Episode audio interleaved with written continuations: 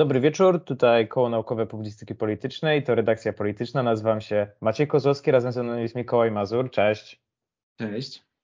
I w tym tygodniu, pomimo że dalej jest chyba środek sesji na Uniwersytecie Jagiellońskim, e, spotkaliśmy się, żeby opowiedzieć Wam o tym, co działo się jak zwykle przez ostatnie parę dni, co działo się w Polsce, co działo się na świecie. Działo się niestety dużo. E, no i tak naprawdę rozpoczniemy od wydarzeń chyba najpoważniejszych, ponieważ mimo tego, że zawsze mówimy o polityce, co jest trochę spowodowane naszą profesją i naszym wykształceniem, e, to trochę wyjdziemy z tej polityki i no, trzeba powiedzieć o tym, co stało się w ostatni poniedziałek w Turcji, w Syrii, ale także w krajach ościennych, chociaż no, te kraje zostały najbardziej dotknięte. Jeżeli jakimś cudem się dzieje pod kamieniem, co w sesji jest zrozumiałe, w tym dniu miało miejsce masywne trzęsienie ziemi. Dzisiaj e, nagrywamy to w sobotę. Spotkałem się nawet z określeniem, że było to najgorsze wydarzenie ostatniego wieku w tym regionie. Mm, co jest trochę przerażające, to to, że oficjalne dane pokazują, że ponad 25 tysięcy ofiar w tych dwóch wymienionych krajach już zostało zidentyfikowanych, a to tak naprawdę jest tylko takie minimum. Niestety, to jest liczba, która cały czas się będzie powiększać w ciągu najbliższych dni. No i trochę brak słów tutaj tak naprawdę.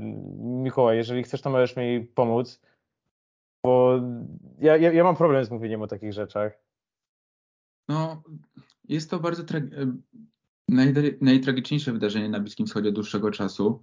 25 tysięcy ofiar. Na Twitterze było mnóstwo filmów, e, gdzie właściwie w sekundy zawalały się całe budynki. No nawet Polska skierowała ratowników do y, pomocy. Ostatnio nawet mieli pojechać e, wojskowi ratownicy, pomóc dalej. E, także no jest to tragiczne wydarzenie, ale pokazuje chociażby, jak wspólnota międzynarodowa potrafi się zjednoczyć i że ludzie nawet w tak trudnych e, czasach, z wojną na Ukrainie, z szalejącą inflacją i z tragiczną sytuacją ekonomiczną Turcji, są w stanie się zjednoczyć i mm, no, pomagać sobie nawzajem. To trzeba też zaznaczyć, że w, zasadzie w Turcji pojawia się wiele głosów um, krytykujących działania rządu, ponieważ rząd ograniczył w ogóle e, informacje w pewnym zakresie.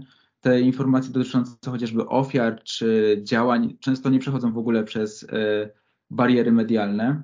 Mm, też doszło tam do spięć między e, członkami opozycji, którzy sprawują e, urzędy w, w danych regionach Turcji, ponieważ oni wysyłają między innymi mm, pomoc medyczną i humanitarną, a rząd próbuje je zatrzymać, e, żeby tylko właśnie te środki rządowe były postrzegane jako niosące pomoc. E, też pojawiły się głosy, że za większość tych ofiar odpowiada właściwie stan tureckiego budownictwa, ponieważ akurat ten obszar Turcji, to jest ten południowo-zachodni oraz północna Syria, no, no według wszelkich obserwacji do, te, do tego momentu, um, możemy w zasadzie stwierdzić, że to budownictwo było na bardzo niskim poziomie, więc te budynki nie mogły w zasadzie się e, ostać w czasie tak silnego trzęsienia ziemi. No i niestety e, większość w ogóle tych informacji o ofiarach pochodzi tylko ze strony tureckiej, ponieważ w Syrii wciąż trwa wojna domowa i no, w zasadzie reżim raz, że nie współpracuje z instytucjami zachodnimi, a dwa, że sam prawdopodobnie nie jest w stanie e, wziąć, e, zapewnić jakieś środki i działania, które mogłyby e, pomóc osobom z, pokrzy, no, z pokrzywdzonych regionów. No tutaj tak naprawdę właśnie zarysowuje się ta różnica, o której wspominasz, między tym działaniem Turcji a działaniem Syrii, ponieważ Turcja jeszcze w poniedziałek tak naprawdę, no, Recep Tayyip Erdogan wystosował oświadczenie no, do wszystkich narodów świata, że no, pomóżcie nam, nieważne co się dzieje, nieważne jakie mamy relacje i tak dalej, no, potrzebujemy pomocy, bo dotknął nas dosłownie kataklizm. I tak jak mówisz, ta pomoc przyszła. E, ten kontekst wojny w Ukrainie, o którym tutaj mówiłeś, też jest dosyć ciekawy, bo wspomina się o tym jako ciekawostkę, że zarówno właśnie strona ukraińska, jak i strona rosyjska wysłała tutaj swoje grupy ratunkowe, grupy wsparcia. E, więc to też pokazuje, że oczywiście jest to wiadomo jakieś, jakieś pewne działanie polityczne, ale no pokazuje to, że pomimo tego, pomimo tego, jak te kraje mogą być zaangażowane, to jednak znajdują one środki, żeby pomóc faktycznie innym ludziom. A no z drugiej strony jest właśnie ta przepaść między działaniem Turcji a działaniem Syrii, która z jednej strony pomocy nie chce, z drugiej strony jest obłożona sankcjami, więc też ciężko tak naprawdę jej pomagać, z trzeciej strony nie kontroluje swojego terytorium.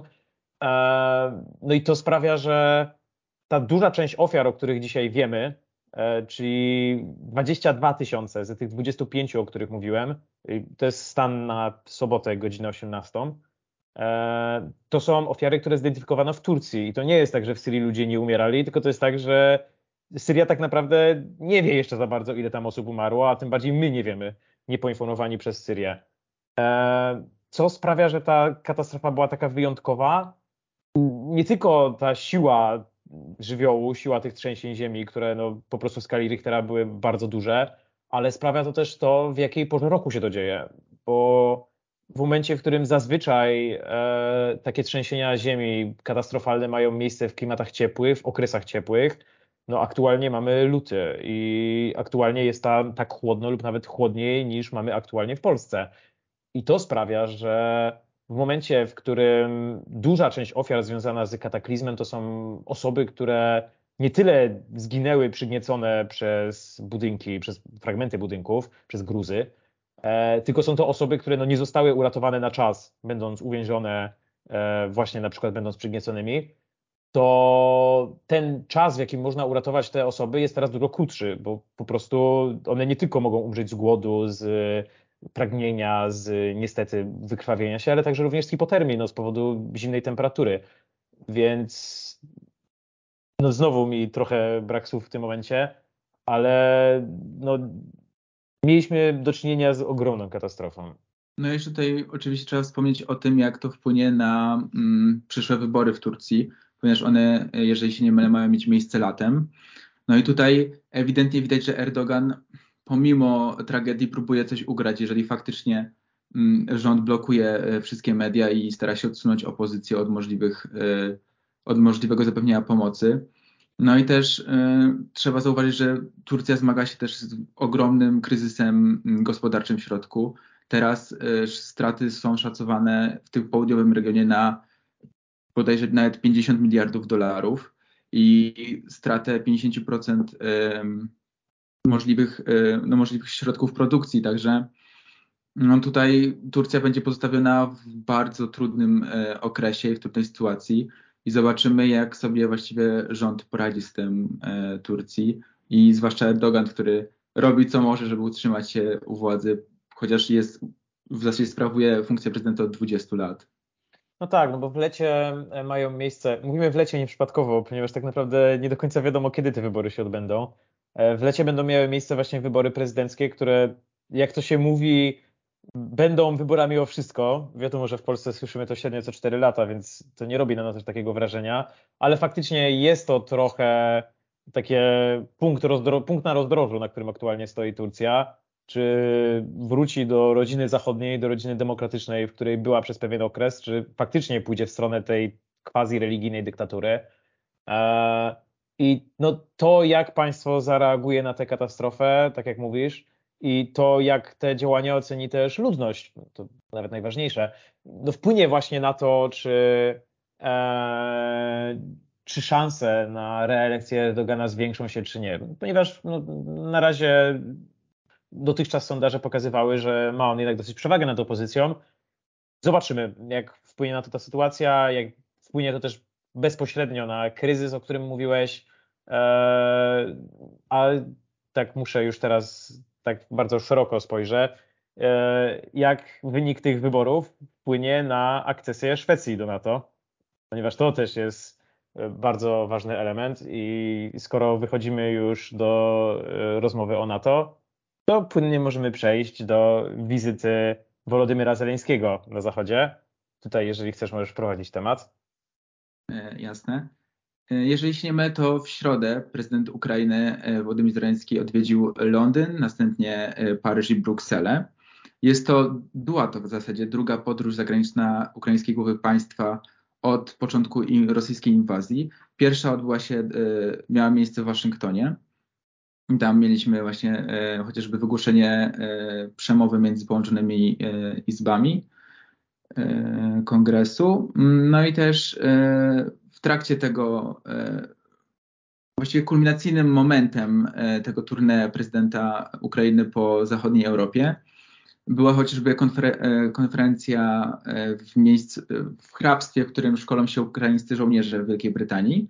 I tam też Rishi Sunak, premier Wielkiej Brytanii, Zjednoczonego Królestwa, mm, nie dementował, ale też ostatecznie nie potwierdzał e, możliwości wysłania e, Ukrainie samolotów odrzutowych, ale zapewnił także, że to szkolenie ukraińskich żołnierzy zostanie rozszerzone na odrzutowce oraz e, na dalsze chociażby szkolenie czołgistów w zakresie czołgów Challenger 2, które mają się bodajże pojawić na Ukrainie do końca marca. Także to jest bardzo ważna e, wizyta, która wciąż utwierdza e, Ukrainę i cały w zasadzie świat o tym, że no, zaraz po Stanach Zjednoczonych e, i tak gdzieś na drugim miejscu wice z Polską, Wielka Brytania jest e, tym numerem dwa, jeżeli chodzi o pomoc e, Ukrainie i zaopatrywanie jej w sprzęt wojskowy. No póki jeszcze siedzimy w tym Londynie, to tak, no, jest to oczywiście trend, który został rozpoczęty przez Borisa Johnsona i faktycznie ta taka, można powiedzieć, niedeklaracja Rishiego Sunaka e, o tym, czy te samoloty dostaną się, czy nie do Ukrainy, jest dosyć pozytywnym aspektem dla nas. Nie ma co tutaj mówić, bo w praktyce jest to takie mrugnięcie okiem, że prawdopodobnie te samoloty bojowe za niedługo na Ukrainie się znajdą. E, też dosyć ciekawym punktem było to, że prezydent Ukrainy e, wizytował, no, można powiedzieć, nowego króla brytyjskiego, to jest taki. No to jest taki element, który nie zawsze się zdarza, bo to nie jest tak jak. E, inaczej, brytyjska głowa państwa funkcjonuje trochę inaczej niż inne głowy państwa, bo to jest jednak monarcha, który stara się pozostawiać jednak pewien dystans pomiędzy sobą a innymi głowami państwa. No, do czego dążę? Nie każdy jest dopuszczony przed e, oblicze jego królewskiej mości, a Wolodymyr Zeleński nie dość, że był dopuszczony, to jeszcze był dopuszczony w swetrze swoim, y, można powiedzieć, już no, ikonicznym, co no, oczywiście wiadomo, jest pewnym elementem jego wizerunku, ale tak nie wiem, mi się, ja się tak uśmiechnąłem, jak zobaczyłem te zdjęcia. Tak, króla Karola kojarzymy jednak z tego, nie wiem, smokingu, z tej takiej pedantyczności, wiadomo, no, no, no jest królem. No a z drugiej strony mamy, mamy Wolodymyra Zelińskiego, który dziarsko wchodzi sobie ubrany po swojemu. Eee, dosyć, do, dosyć przyjemna rzecz. Wychodząc z Londynu, dalej mamy Paryż. A jeszcze, jeszcze zaraz, e, no przy, a to jeszcze do, do tej bluzy i całej wizyty, to przecież to jest złamanie e, określonego e, kodu, jeżeli chodzi o wizyty e, no tak. i uczestniczenie w, rozmowach z królem, ale też TVP Info popełnił pewną gafę, ponieważ podpisali Wołodymira Zełańskiego jako prezydenta Wielkiej Brytanii. Wielkiej Brytanii. Pojawiły się od razu memy i prześmiewcze komentarze, że wystarczyło 10 minut rozmowy z królem, żeby Wołodymyr Zemeński zmienił Wielką Brytanię z monarchii w demokrację. Także tutaj mamy też niesamowite wydarzenie takie e, społeczno-kulturalne w zasadzie, że ludzie się to, to, to, to, to, skoro już wyciągasz ten świetny pasek z TVP, to mi się przypomniało, akurat na Twitterze ktoś to wyciągnął i to było bardzo piękne przy tej okazji, że TVP kiedyś też szkalując Donalda Tuska, wiadomo, E, wyciągnęło, że zarabia on dużo mniej niż prezydent Wielkiej Brytanii, bo prezydent Wielkiej Brytanii zarabia właśnie parę tysięcy funtów tylko miesięcznie. No i to nie dość, że już wiemy, kto jest prezydentem Wielkiej Brytanii, wiemy nawet ile zarabia, więc no, ten świat się buduje dookoła nas. Bardzo, bardzo przyjemnie się to ogląda. No cóż, czasami ludzie są przemęczeni cały czas produkując jedne treści.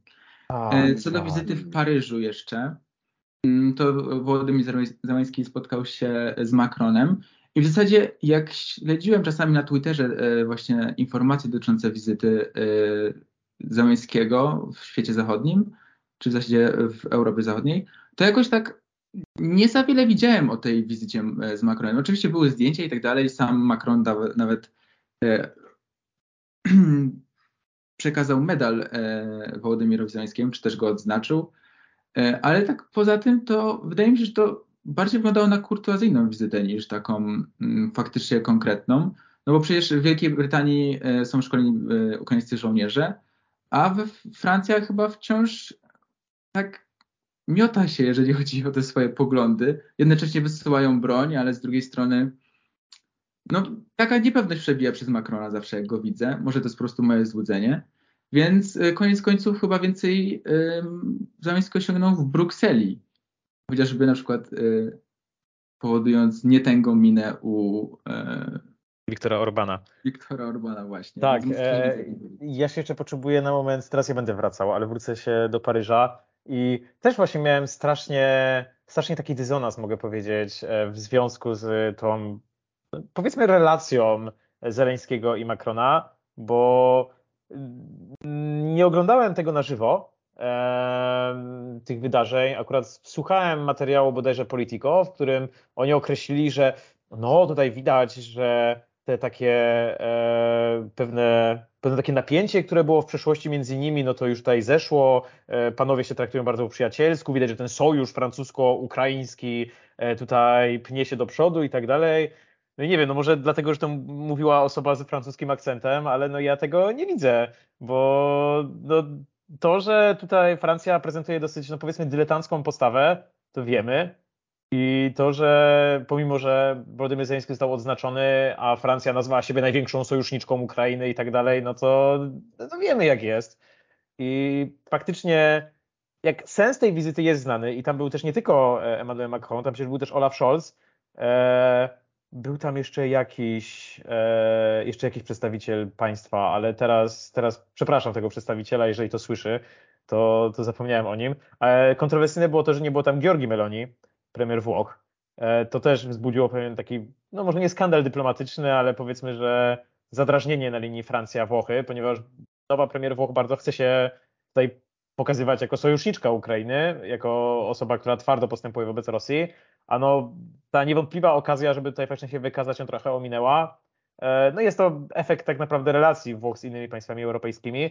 E, przechodząc do rzeczy, Bruksela, tak, i Viktor Orban, bo to faktycznie już odbiorę się tutaj tę połeczkę, o tym wspomnę, to chyba było moje, moje, moje ulubione nagranie właśnie z, z całego tego tournée, bo tak to się określa, tournée Zeleńskiego po, po Europie Zachodniej, w momencie, w którym on wchodził na to takie, no takie miejsce e, w Brukseli, w którym właśnie zawsze przedstawiciele wychodzą i sobie robią zdjęcia przed, przed jakimiś konferencjami lub, lub spotkaniami.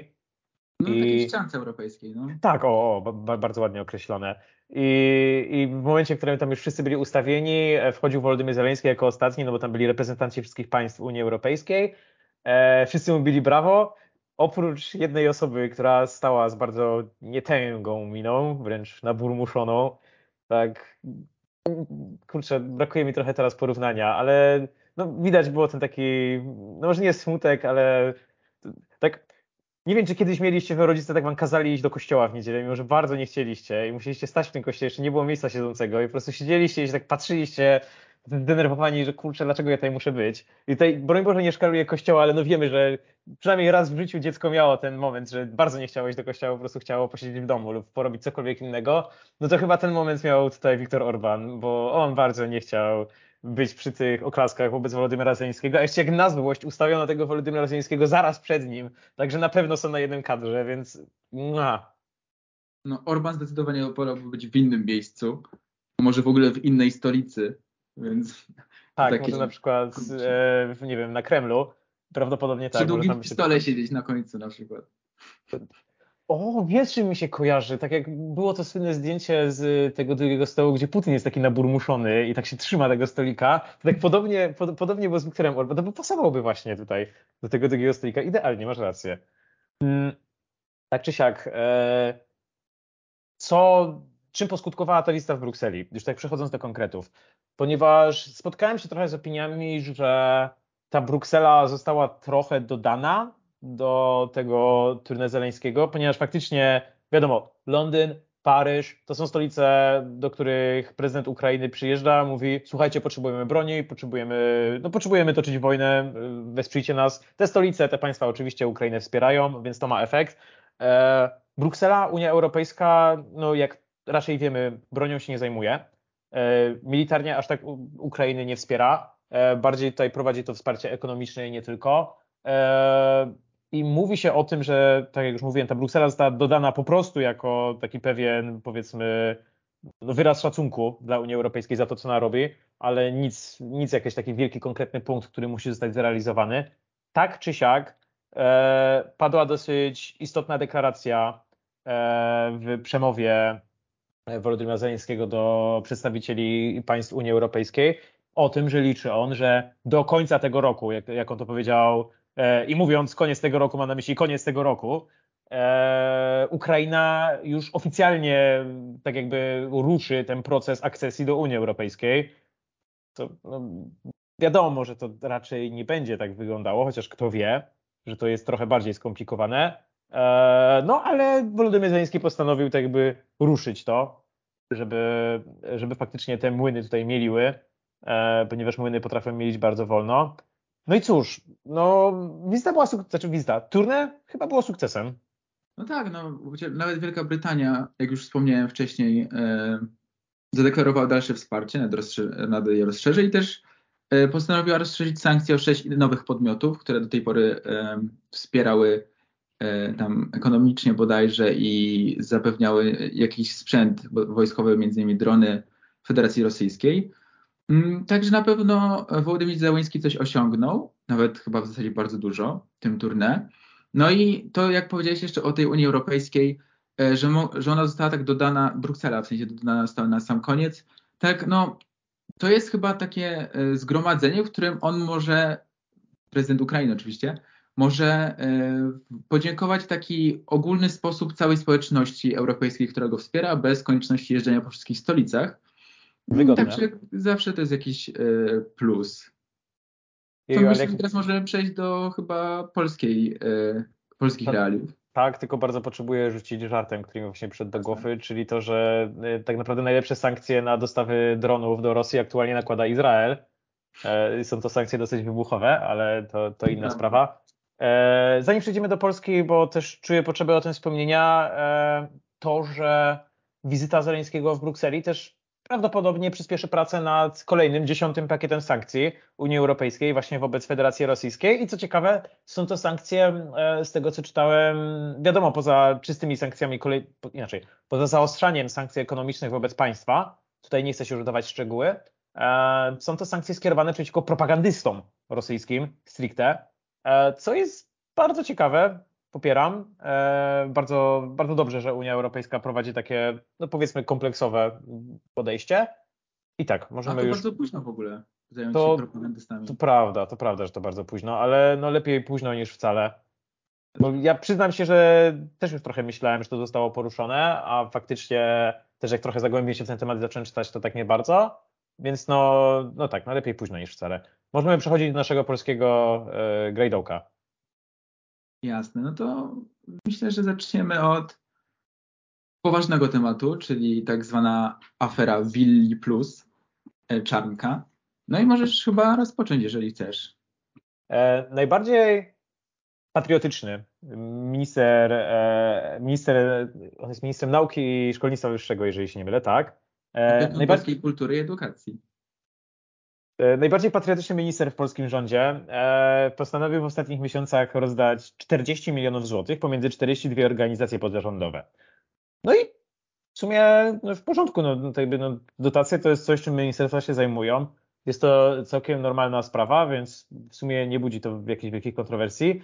Aczkolwiek, i tutaj e, kończymy blok w telewizji publicznej, problemem okazało się, kiedy media zaczęły prześwietlać co to są za organizacje. Tutaj sobie wyciąłem taki, taki cytat z Onetu. Są to organizacje związane z politykami PiS, urzędnikami państwowymi, kościołem katolickim i harcerstwem.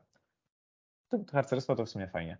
E, no i problem pojawia się w tym, że w momencie, w którym e, media, w tym dziennikarze zaczęli grzebać w pochodzeniu tych e, organizacji, w tym jak, wyglądał, jak wyglądały szczegóły procesu przyznawania tych wszelkich dotacji. I tutaj dotacje mają e, właśnie tak jakby twarz e, nie stricte pieniędzy, tylko bardzo często albo nieruchomości, i to nieruchomości dosyć luksusowych, stąd nazwa Villa Plus, albo no pieniędzy na te nieruchomości, które potem fundacja może odkupić od, od Skarbu Państwa, więc no, no wychodzi na jedno tak naprawdę w ogólnym rozrachunku. E, kontrowersje pojawiły się w momencie, w którym zapytany o to e, minister Czarnek odpowiedział, że no, bo lewactwo się czepia, bo ja nie, da, nie daję lewactwu, tylko daję prawdziwym polskim organizacjom, które wspierają patriotycznego ducha. Oddaję no też mieliśmy wątek, e, bo sam pan Czarnek jest posłem z, ram, z obszaru Lubelszczyzny.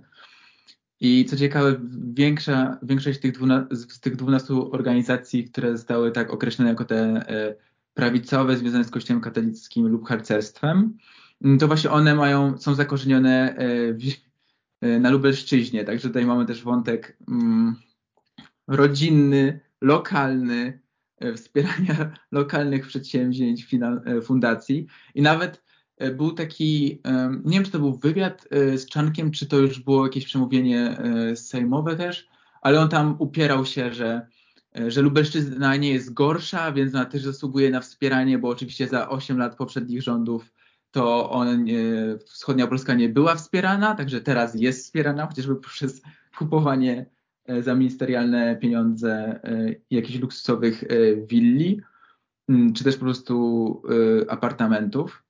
No więc koniec końców cała ta afera znowu przerodziła się w taki spór E, sejmowy, przerzucanie się odpowiedzialnością czy jakimiś takimi mm, przeszło, w ogóle przeszłością, przerzucanie się jakimiś zachowaniami i wcześniejszymi aferami. Ale mam tutaj bardzo poważny wątek, ponieważ e, pani Lubnauer oraz pani Szumila zgłosiły sprawę do NIK. I co ciekawe, NIK od razu się zainteresował sprawą i od razu zgłosił e, gotowość do przeprowadzenia e, kontroli w Ministerstwie Edukacji, aby sprawdzić, czy faktycznie mm, ten proces przyznawania pieniędzy na e, fundacjom był e, transparentny i czy faktycznie te wszystkie procedury zostały zachowane oraz czy opinie ekspertów e, były brane pod uwagę. I jeżeli, jeżeli w ogóle te informacje mają jakieś potwierdzenie w rzeczywistości, to już podobno są zabezpieczone dokumenty w ministerstwie. O. Także możemy zobaczyć, czy, czy to się potoczy gdzieś dalej, bo oczywiście pamiętajmy, że istnieje w Polsce funkcja prokuratora, genera prokuratora generalnego, który prawdopodobnie może też umorzyć wszystko, e, jeżeli będzie to mm, wyniki ewentualnego śledztwa NIK będą mm, no niestety nie stały po drodze z e, opinią polityczną e, władz. I co ciekawe, moim zdaniem, to jest bardzo, bardzo demokratyczny schemat, że NIK od razu się tym zajął. To znaczy, że faktycznie mimo tego, że to jest ministerstwo i ono działa, działa e, z jakiegoś takiego chyba respektu opinii publicznej, no bo wciąż to jest Ministerstwo Edukacji, to jednak od razu e, jest w stanie, kontrola NIK-u jest od razu w stanie wejść i sprawdzić, czy, czy te zachowania e, były poprawne, czy nie. No nie, wydaje mi się, że to jest takie mm, jedno w tym takim ciemnym, w ciemnym charakterze tej afery, to jest taki lekki promyk nadziei. Oczywiście pomijając wątki e, sporów politycznych pana Banasia z obecnym rządem oczywiście. Jest to takie światełko w tym ciemnym polskim tunelu, które szybko zostaje zgaszone, kiedy przypominamy sobie o istnieniu prokuratora generalnego. No, tak. E, ale no, odkładając na bok te kontrowersje, chociaż historia jest naprawdę ciekawa i polecam się zapoznać, bo rzeczy, które się tam działy są niestworzone. Wejdźmy trochę w szczegóły. I co znaczy to, że ministerstwo tak postąpiło, co znaczy reakcja społeczna, e, co znaczą zachowania PiSu w tej dziedzinie.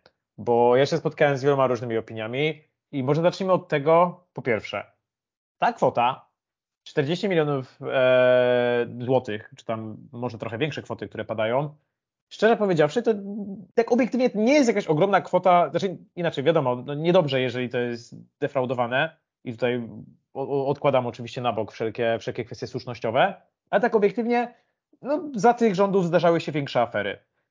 Problem leży w tym, e, co zostało, chyba, chyba w materiałach Onetu się z tym spotkałem, e, wszystko wskazuje na to, że zostało to zrobione no tak jak to właśnie profesor, profesor Czarnek lubi, na rympał. No, to zostało zrobione po najmniejszej linii oporu.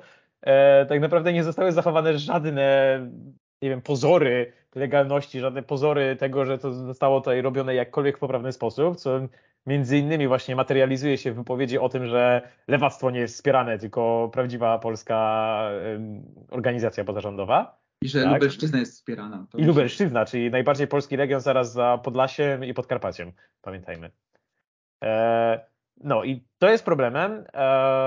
Z czym to się może wiązać? Ponieważ spotkałem się z dwoma kompletnie przeciwnymi teoriami. Jedna teoria to jest taka, że to oznacza, że PiS już wie, że przegra wybory i musi się jak najszybciej uwłaszczyć, jak najszybciej wyciągnąć pieniądze, żeby móc przetrwać następne 5 lat czy tam 4 lata poza, poza rządem i, i, i mieć środki do działania i mieć fundacje, różne organizacje, w których to może by, w których te pieniądze mogą być zamrożone. Druga opinia, z którą się spotkałem, to znaczy, że PiS na pewno wygra wybory już się tak bardzo tego nie boi, że może sobie pozwolić na coś takiego, bo wie, że nie ruszy to w ogóle społeczeństwa.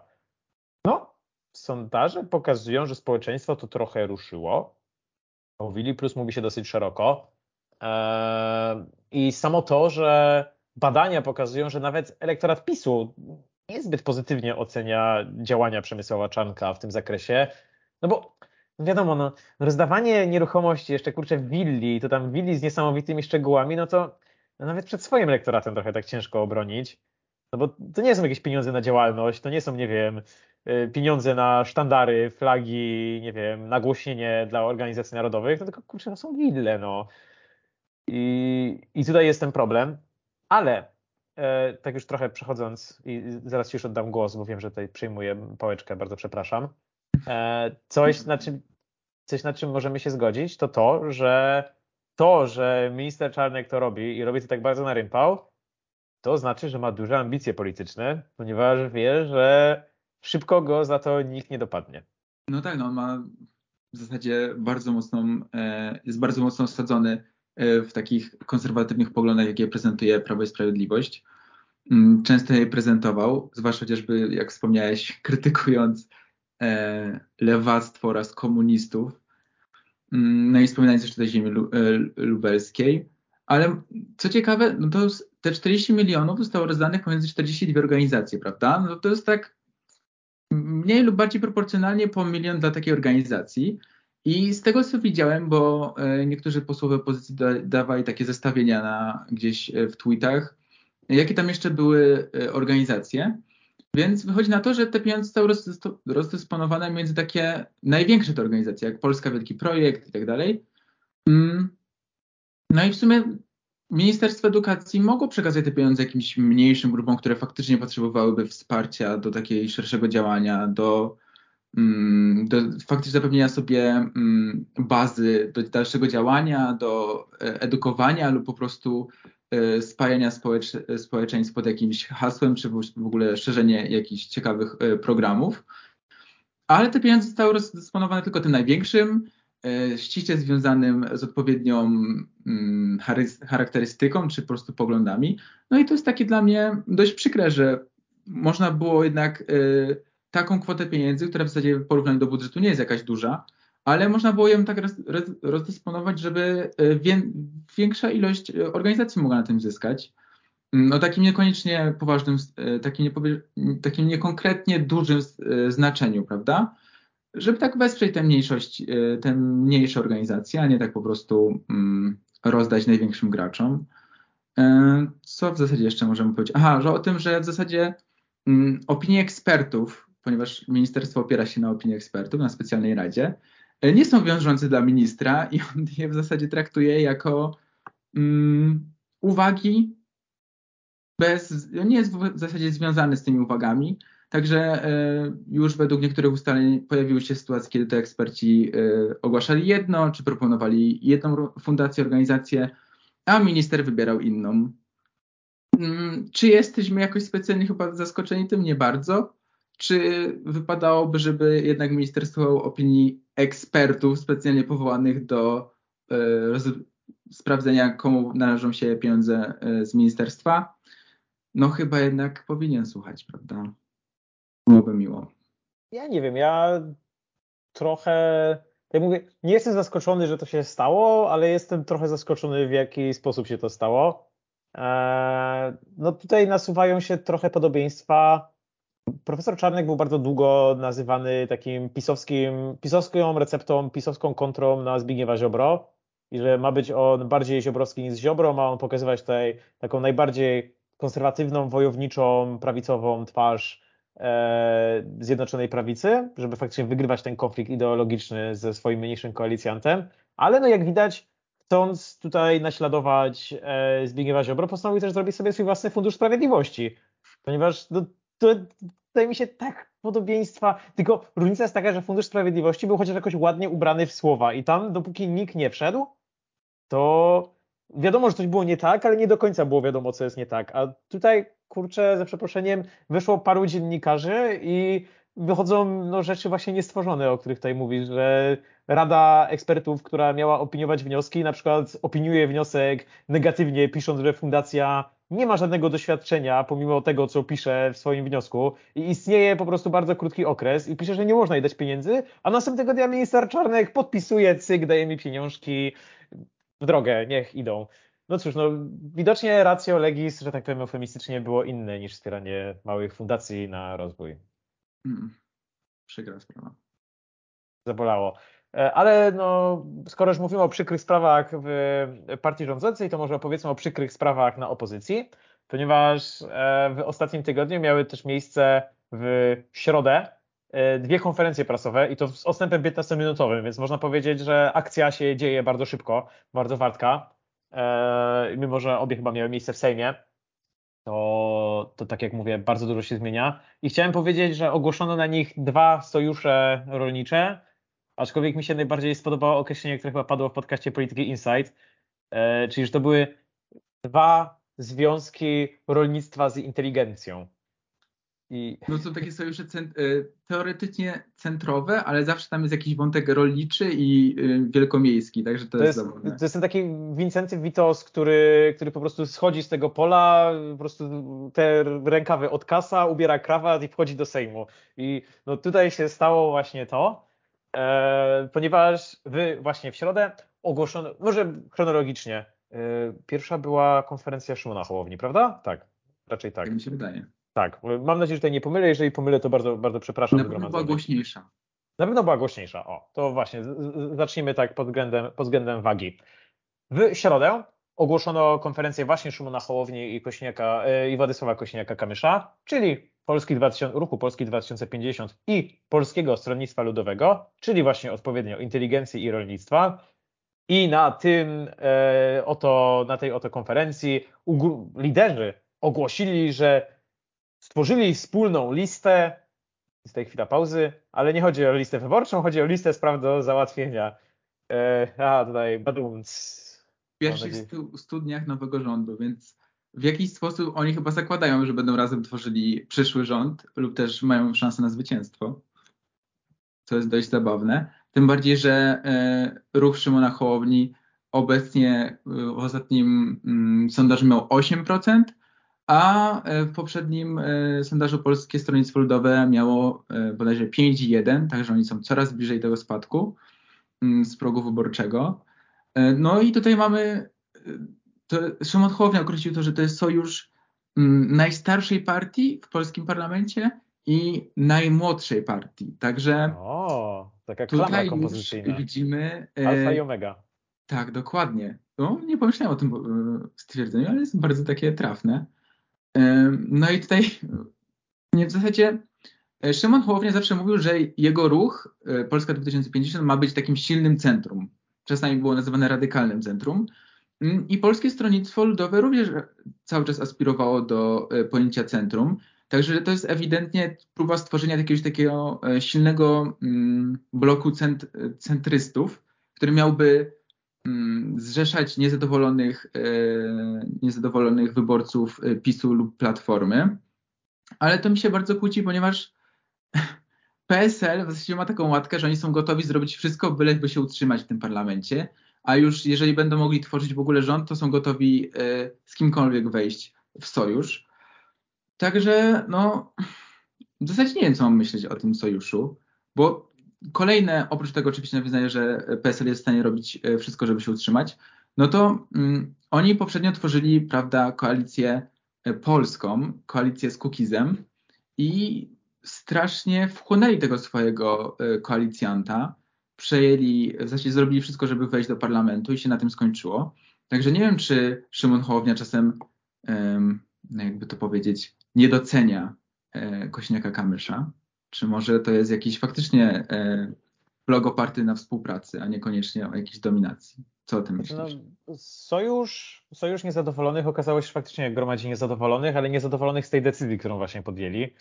Ponieważ okazało się, że Polska 2000, znaczy inaczej, działacze Polski 2050 nie są zadowoleni z tym, że, znaczy nie są zadowoleni z tego, że faktycznie ich partia, ich ugrupowanie będzie współpracowało z, z PSL-em, co kurczę, zaraz przejdę do szczegółów mówienia o tym, ale strasznie budzi taką moją dziwną reakcję, ponieważ no jak dla mnie akurat połączenie się Polski 2050 z PSL-em to powiedzmy jest takie najmniej chyba kontrowersyjne połączenie, jakie może wyjść na opozycję aktualnie, a i tak wzbudziło tarcia. To trochę mówi o, o, o projektach łączenia się, o projektach współpracy. No tak, bo oni mają różne profile w ogóle, jak się na nich popatrzy. Tak, tak, tak, tak, tak. E, ale no, dalej właśnie, no mi się wydaje, że to jest takie najmniej kontrowersyjne, dlatego że no, to są partie podobnej wielkości, to są partie, które nie mają tak jakby wspólnych, e, wspólnych znaczy inaczej, okręgów, w których stricte będą ze sobą rywalizować, tak dalej, i tak dalej. Ale no właśnie, do rzeczy.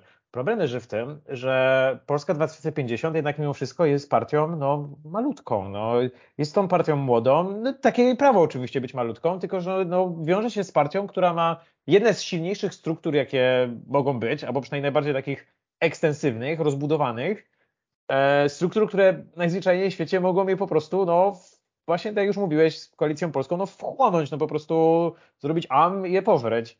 I, i, I tak się może stać właśnie z tą koalicją. Problem, który tutaj na przykład może się pojawić, to jest to, i już taki, taka możliwość była wskazywana, że ludowcy, którzy no powiedzmy tej demokracji są nauczeni wiele dziesiątek lat więcej od Polski 2050, mogą e, pójść w działanie takie, że w okręgach, e, w których no, będą oczywiście kandydaci obu tych, obu tych ugrupowań, e, oni wystawią na przykład jednego kandydata. I w momencie, w którym kandydaci PSL-u wystarczy, że mają logo PSL-u i wyborcy PSL-u na nich głosują, i oni będą zbierać te wszystkie, no powiedzmy te partyjne, znaczy inaczej, te jedynki ze swojej listy, będą zbierać mandaty, a tymczasem e, głosy wyborców Polski 2050 będą się rozbijać, no bo to są wyborcy, którzy głosują na nazwiska, na poszczególne osoby, na aktywistów. No i to jest taki jeden problem, który się pojawia. Następny problem, który się pojawia, to jest to, że w momencie, w którym takie połączenie trochę ratuje PSL przed spadnięciem pod próg, no to w sumie nikt tak do końca nie wie, co ono daje Polsce 2050. I, i, i tu jest chyba największy problem. No ale też to jest no. tylko... A, sorry. Jak chcesz dokończyć, mieć to jasne. Dobra, to dokończę tylko zdanie, że no, Polska 2050 na razie sprawia wrażenie po prostu ucieczki przed Donaldem Tuskiem. Zostawiając tę myśl i, i, i mów, co chciałeś powiedzieć. To, nad tym się jakoś nie, tak nie zastanawiałem, ale to, co chciałem powiedzieć, że to cały czas mówimy o tym, jakby to faktycznie miało być tworzenie jednej listy wyborczej, ale nigdzie nie padło to stwierdzenie. Właśnie, właśnie nie ogłosili tego, to prawda, to prawda. Cały czas mówią o tym, że to jest lista wspólnych celów, jakie chcieliby osiągnąć i tam w zasadzie pojawiły się rzeczy, które są strasznie wspólne dla wszystkich partii, czyli e, walka o unowocześnienie e, struktur energetycznych, o wprowadzenie wiatraków między innymi, o bezpieczeństwo i y, poszerzenie współpracy europejskiej, czy tam w zasadzie dogadanie się z Unią Europejską. Więc są takie trzy, cztery punkty, y, które w zasadzie większość partii na opozycji dzieli. I oni uznali, że to są te punkty, które ich dzielą i które chcieliby załatwić między sobą w pierwszych studniach nowych, nowego rządu. No takie dość y, mierne uwarunkowanie e, ewentualnej jednej listy, czy jakiegoś sojuszu wyborczego może faktycznie po prostu próbują uciec w jakąś, że to jest ucieczka, e, ucieczka od najsilniejszych i ucieczka od faktycznie tej jednej listy e, mogącą wchłonąć ich wszystkich koalicją obywatelską. Mm, czy to będzie, no ja cały czas mam wrażenie, że oni by bardzo chcieli zrobić ten centrowy blok, taki, żeby on faktycznie był poważny, żeby stanowił taką drugą, trzecią siłę. No ale w warunkach, kiedy oni razem mogą liczyć na 13% i takie niepewne, wątpię, żeby to jakoś im dało. Ale to też pokazuje, że oni są tego świadomi, bo nie tworzą jeszcze jednej listy, tylko faktycznie próbują się na razie dogadać tylko. Znaczy, problem leży w tym, że tak jak mówisz, oni chyba poszli po najmniejszej możliwej linii oporu. To znaczy nie dość, że nie ogłosili wspólnego startu, tylko ogłosili wspólną listę spraw do zrobienia, to jeszcze przedstawili rzeczy najmniej kontrowersyjne z możliwych, rzeczy tak, tak, tak naprawdę, nad którymi mogłaby się zgromadzić większość partii opozycyjnych, podpisać wspólne oświadczenie i by to było, a tymczasem to dalej budzi kontrowersje i to kontrowersje polegające na tym, tutaj właśnie przejdźmy, przejdźmy do tego, e, czym to poskutkowało. Poskutkowało to tym, że z Polski 2050 odeszła na przykład Hanna Gil-Piątek. No i to nie jest byle kto, bo to jest, e, jeżeli się nie mylę, pierwsza posłanka historycznie e, właśnie tego ugrupowania. Pierwsza osoba, która przyszła do Polski 2050 w, w obecnym Sejmie. Słucham? Szefowa koła w parlamencie. No i właśnie dlatego tak, szefowa koła. Też była wiceprzewodniczącą w ogóle partii, czy tam ugrupowania. Więc no to nie jest byle jaka osoba. To jest jedna z najbardziej aktywnych e, działaczek całego, całego ruchu. No i dużo wskazuje na to, że to nie jest jedyne odejście, że widmo takiego, no może nie rozpadło, ale no dużego osłabienia partii cały czas wisi nad Szymonem Hołownią, a no tak jak mówimy, no to była najmniej radykalna rzecz, jaką, e, jaką oni mogli zrobić. I zanim przejdziemy do mówienia o, ty, o tym drugim ciekawym mariażu, to też muszę powiedzieć taką moją myśl, która się teraz pojawiła, e, że no właśnie, w momencie, w którym tak wygląda reakcja ugrupowań, tego wnętrza tych ugrupowań na tak mało kontrowersyjną rzecz, no to jakby miały zareagować partie, gdyby się połączyły w jedną listę? Znaczy, no wyobraź sobie, jakby właśnie tutaj Polska 2050 zareagowała, albo nie wiem, już nie będę mówił o partii razem, bo to, to, to już jest przesada, ale no nie wiem, Lewica, nie wiem, Radosław Sikorski. Nie, wydaje mi się, że najbardziej zaskoczeni byliby chyba y, tacy twardzi rolnicy, którzy głosowali na PSL z dziada pradziada i zobaczyliby właśnie Szymona Hołowi na przykład jako lidera swojej listy. To byłoby dość takie zaskakujące dla nich. No, właśnie z tą, znaczy inaczej, no to, że jedna lista nie powstanie, to wiemy, ale to trochę pokazuje, że to nie tylko jest tak, że ten elektorat się nie dodaje, ale no te partie też się nie dodają.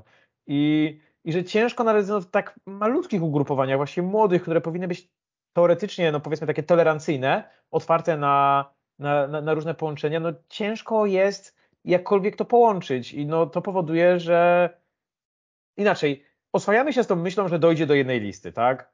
I prawdopodobnie do tej jednej listy dojdzie, między innymi z tego powodu, że teraz w momencie, w którym to już zostało ogłoszone, to prawdopodobnie PSL w sondażach znowu troszeczkę straci, samodzielnie, a to sprawi, że już będzie musiał iść e, na wspólną listę, bo będzie pod progiem, albo w ogóle w sondażach już sondażownie same zaczną pokazywać ich razem. No i wiadomo, jak już sondaże coś pokazują, no to wiadomo, że w naszej Polsce trzeba tak już zrobić.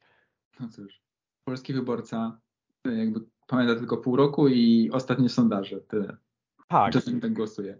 E, no, 15 minut później, teraz chronologia, przechodzimy do następnej konferencji prasowej, która miała miejsce, bo była chyba i, no nie wiem, czy była jeszcze ciekawsza, już sam się gubię.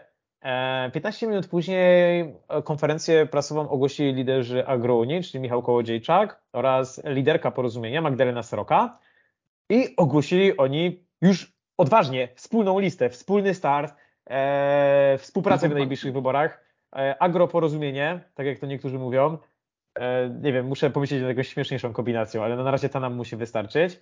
E, agroporozumienie staje się faktem, czyli powiedzmy, że połączenie, e, połączenie tej inteligencji z rolnictwem, ale takiej alt-inteligencji i alt-rolnictwa można powiedzieć.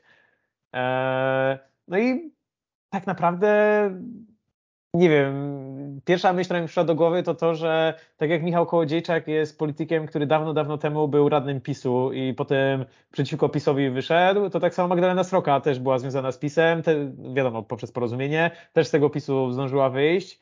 No i tak się spotkali w połowie drogi e, w tej pogoni do stworzenia najsilniejszej partii planktonowej, która prawdopodobnie będzie startowała. Nie wiem, czy tutaj można powiedzieć coś więcej. No, trzeba wspomnieć o tym, że no, również ta decyzja mm, tak jakby spowodowała, spowodowała kontrowersję, ponieważ w porozumieniu doszło do kolejnego rozłamu. Nie wiem, który to już jest rozłam w porozumieniu. W podcaście Polityki Insight wyrażono nawet głośno moje zdziwienie, że ta partia dalej może tworzyć rozłamy, ponieważ no, nie wiedziano, że jest z niej tyle działaczy, żeby tam w ogóle było, było co łamać, ale no jak widać było co łamać, ponieważ z partii odszedł, znaczy no powiedzmy, że odeszło środowisko związane z Michałem Wypijem, to jest postać, której możecie nie pamiętać, bo no, o niej było głośno, wiadomo, podczas pierwszego rozpadu porozumienia, e, ale to jest postać, którą powinniście wiązać z e, środowiskiem młodej prawicy. Czym jest młoda prawica? Młoda prawica była, no bo już nie jest, młodzieżówką porozumienia, a dawno, dawno temu funkcjonowała trochę jako młodzieżówka tak naprawdę całego PiSu. No a dzisiaj chyba urwała się ze smyczy, tak jak to czasem półmłodzieżówki robią, No i jeszcze nie wiadomo w jakim kierunku pójdzie. A tyle jeśli chodzi o to połączenie. No, nie no, wiem, co tutaj można powiedzieć. Możemy tylko jeszcze wspomnieć, że porozumienie stwierdziło, że w ich szeregach wciąż jest miejsce dla y, pana Gowina, gdyby chciał wrócić. Y, pomimo tego, że no, nie jest już związany z tą partią i chyba nie chciałby już być z nią wiązany w żadnym wypadku. No, jest bardzo miłe z ich strony, że wciąż są gotowi na powrót swojego byłego lidera. Tylko czy to jakby jakoś ociepli ich wizerunek albo wprowadzi jakieś zmiany i przysporzy poparcia? Wątpię. Ja osobiście, jak e, przygotowywałem się e, z tego tematu, to musiałem sobie wygooglować, czy faktycznie porozumienie jeszcze istnieje i jaki oni mają w ogóle statut, e, czy tam status partii. Okazuje się, że to jest to mm, centroprawica i Agrounia również jest jakąś tam formacją centrową. No, no to idealnie. Mogliby razem wszyscy tworzyć z PSL-em i z Polską 2051 jeden blok i byłoby super.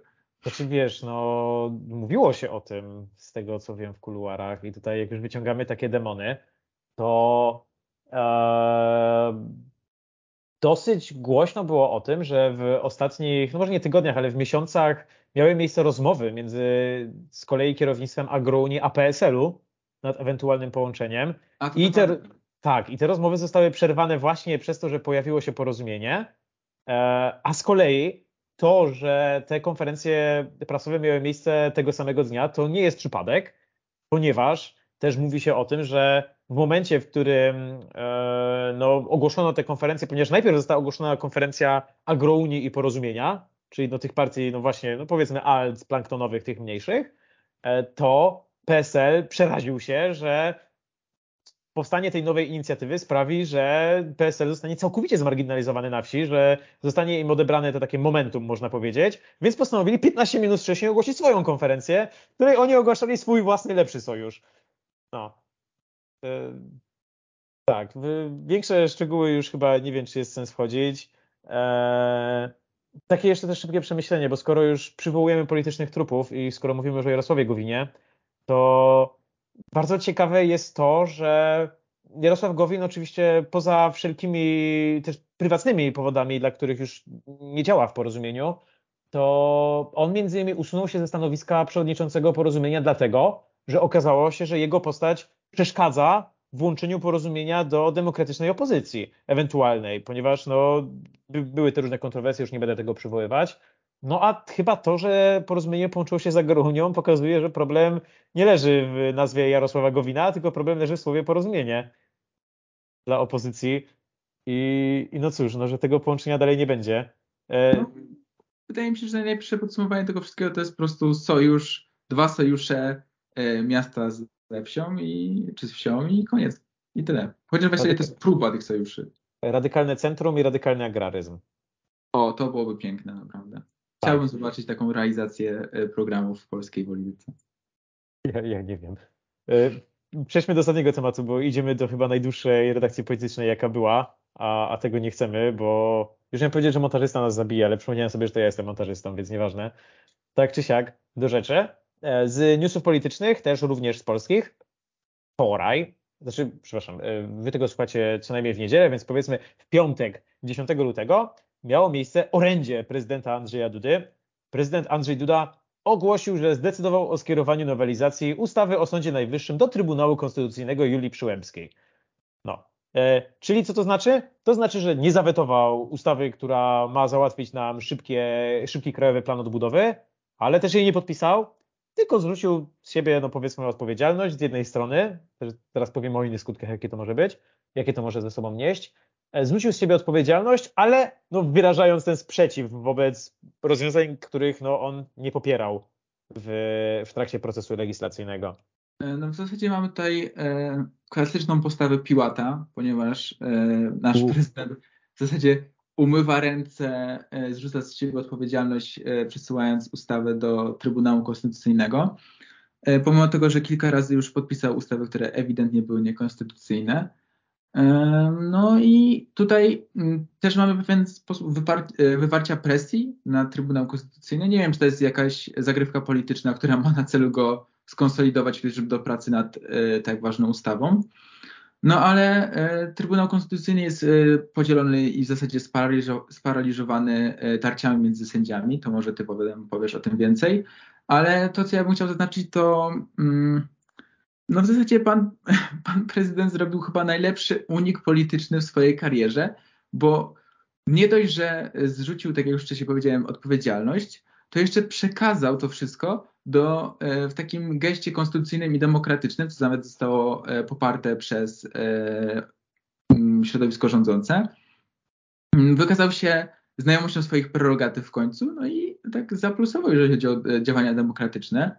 No i też w pewien sposób obronił, obronił swoje, swój urząd w zasadzie, bo spełnił jakąś funkcję, a nie, nie, nie, nie, znowu nie przedstawił się jako osoba od długopisu tylko. I tu nawet e, Zbigniew Ziobro, co jestem w zasadzie bardzo zdziwiony, że tak się zachował, ale Zbigniew Ziobro pochwalił decyzję o tym, żeby o, tym zaraz. skierować ustawę do y, Trybunału, żeby sprawdzić jej konstytucyjność. Mm, I nawet dzisiaj, dzisiaj rano, to jest w sobotę rano, Lewica zorganizowała konferencję prasową pod Pałacem Prezydenckim, w którym krytykowali prezydenta za mm, przesłanie ustawy do Trybunału, E, pomimo tego, że w zasadzie cała opozycja umożliwiła przejście tej e, ustawy, prawda?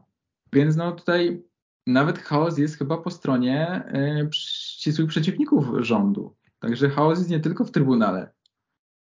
Aktualnie w polskiej polityce chaos jest wszędzie i ja z jednej strony przyznam się, że jednak bardziej spodziewałem się weta i spodziewałem się kompletnego ugrzęźnięcia tematu KPO, bo stwierdziłem, że jakoś nie tak w kościach czuję, że my tego nie dostaniemy po prostu. Ale prezydent mówił w tym orędziu, że e, to nie opóźni dostarczenia pieniędzy z KPO, czy tam, e, no nie opóźni, a ja się pytam, czy przecież i tak nie przyspieszy, więc co za różnica, co on zrobi z tą ustawą w końcu. To prawda, to prawda, to prawda. Więc jeżeli to e... motywacja, to chyba słaba. Tak czy siak, to, że ja się spodziewałem weta, to jednak z tego, co nam robiłem taki research jeszcze zanim ta decyzja w ogóle zapadła, prezydencka, to jednak najbardziej spodziewanym faktycznie było skierowanie do Trybunału Konstytucyjnego. Teraz ja, jako osoba, która po tym jak napisałem licencjat o prezydencie Rzeczpospolitej Polskiej, to muszę powiedzieć jako specjalista e, od roli prezydenta w ustroju polskim. Nie, tak serio, to oceniam to pozytywnie. To znaczy, Uważam, że prerogatywa skierowania, skierowania projektu ustawy, czy tam już ustawy, skierowania ustawy do Trybunału Konstytucyjnego jest właśnie między innymi dla takich przypadków. I dobrze, że prezydent to zrobił. Wiadomo, na pewno dużo lepiej niż jakby to podpisał. I to mówię trochę z punktu widzenia prawnego, trochę z punktu widzenia takiego politycznego.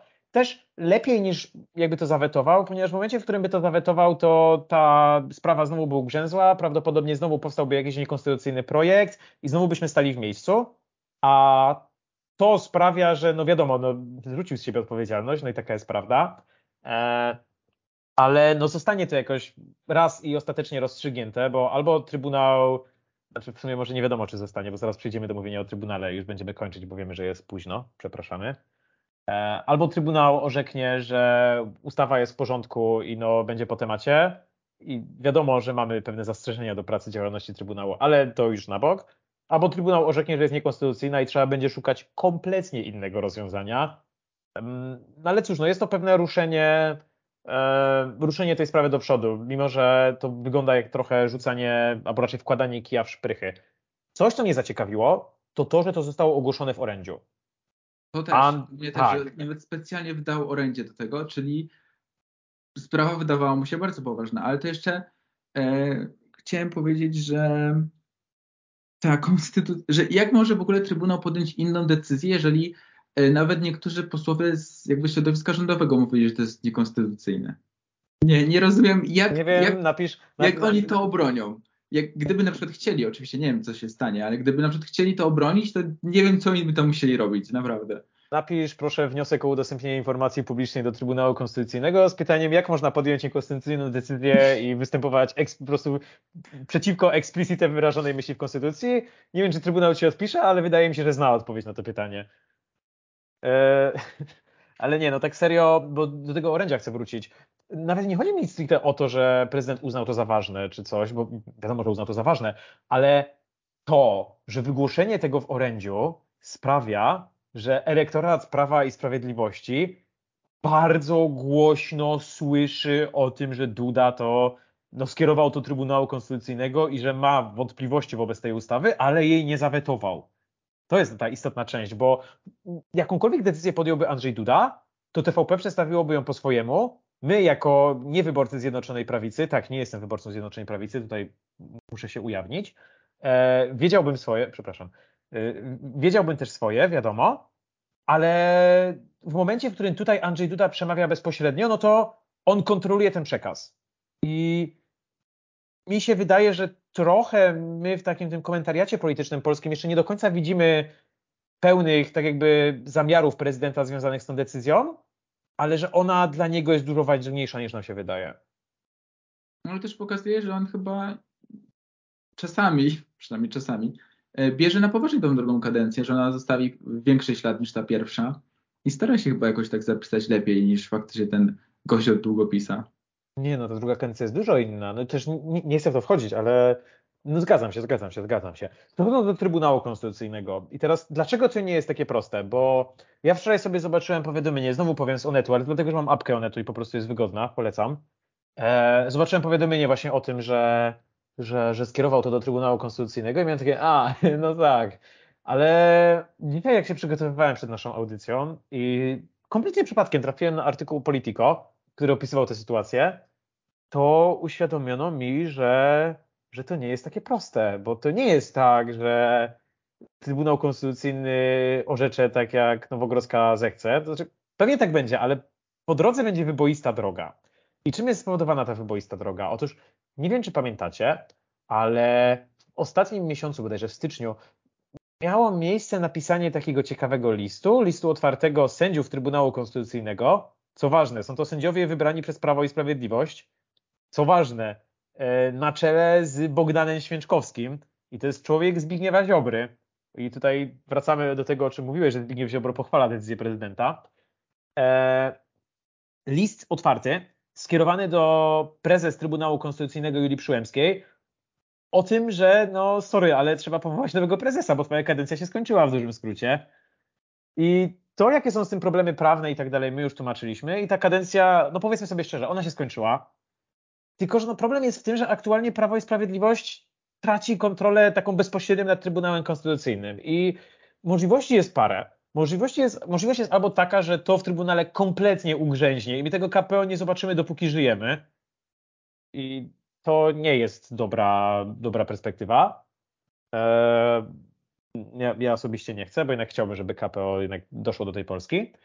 Albo możliwość też jest taka, i tutaj e, wchodzi nam znowu uśmiechnięty Zbigniew Ziobro, który bardzo się ucieszył z decyzji prezydenta, że to, co orzeknie Trybunał Konstytucyjny i czy w ogóle Trybunał Konstytucyjny orzeknie, będzie zależało od jego ludzi w Trybunale. Kropka. Czyli pan Ziobro będzie chciał przejąć y, wszystkie y, szczeble w ogóle wymiaru sprawiedliwości, w tym nawet ten konstytucyjny. Tak, ponieważ wa warto wspomnieć, że Bogdan Święczkowski, pseudonim Godzilla, przepraszam, bardzo go lubię, jest prognozowany jako następny, następny prezes, po, następny prezes Trybunału Konstytucyjnego po, po właśnie magister Julii Przyłębskiej. I no tutaj wiadomo, że ma swój silny personalny interes, żeby ją ze stołka zrzucić. E, to jest istotne. Tak czy siak, no to nie jest takie proste, że prezydent tutaj zrzuca z siebie odpowiedzialność i po prostu robi takie proksy, powiedzmy, żeby, żeby to nie on orzekł, tylko żeby orzekł kto inny, tylko bardzo mi się spodobało, znowu określenie, przepraszam, ale no, zobaczyłem to dzisiaj na powiadomieniu, określenie Onetu o tym, czyli że, yy, nie, nie czytam tylko Onetu, obiecuję, że czytam też inne media, ale po prostu przez to, że mam ich wygodną apkę, to dużo od nich wiem. E, ale no, oni napisali w tytule felietonu, że prezydent Duda wrzucił granat do Trybunału. No i to prawda. No zobaczymy, jak się skończy batalia w Trybunale i czy skończy się to właśnie e, przejęciem e, wszystkich wymiarów sprawiedliwości przez e, Solidarną Polskę i czy, czy w ogóle kiedyś usłyszymy coś więcej o KPO niż to, że jakaś kolejna ustawa, która ma, ma go odblokować, stanęła w miejscu.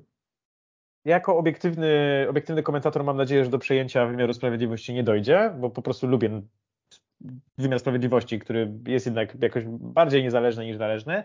E, tak czy jak my musimy kończyć, bo to jest najdłuższa redakcja polityczna e, chyba jaka była w historii, już godzina pięć.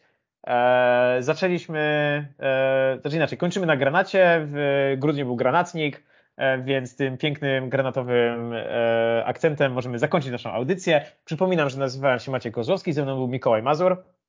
Cześć. No i mam nadzieję, że będziecie się mieli dobrze. Pamiętajcie o tym, żeby, żeby nie przemęczać się podczas sesji, jeżeli ją jeszcze macie. A jeszcze istotny element pod koniec. Pamiętajcie, że istnieje bardzo dużo inicjatyw, których możecie wesprzeć finansowo lub w inny sposób osoby, które zostały poszkodowane katastrofą w Turcji i Syrii. E, postaram się, żeby one znalazły się w opisie tej audycji, przynajmniej na terenie Krakowa, ponieważ no, my działamy w Krakowie. Więc jeżeli, wiadomo, jesteście zajęci sesją, ale chcecie coś dać od siebie, to, to warto i trzeba. I dobrego wieczoru wszystkim. Cześć.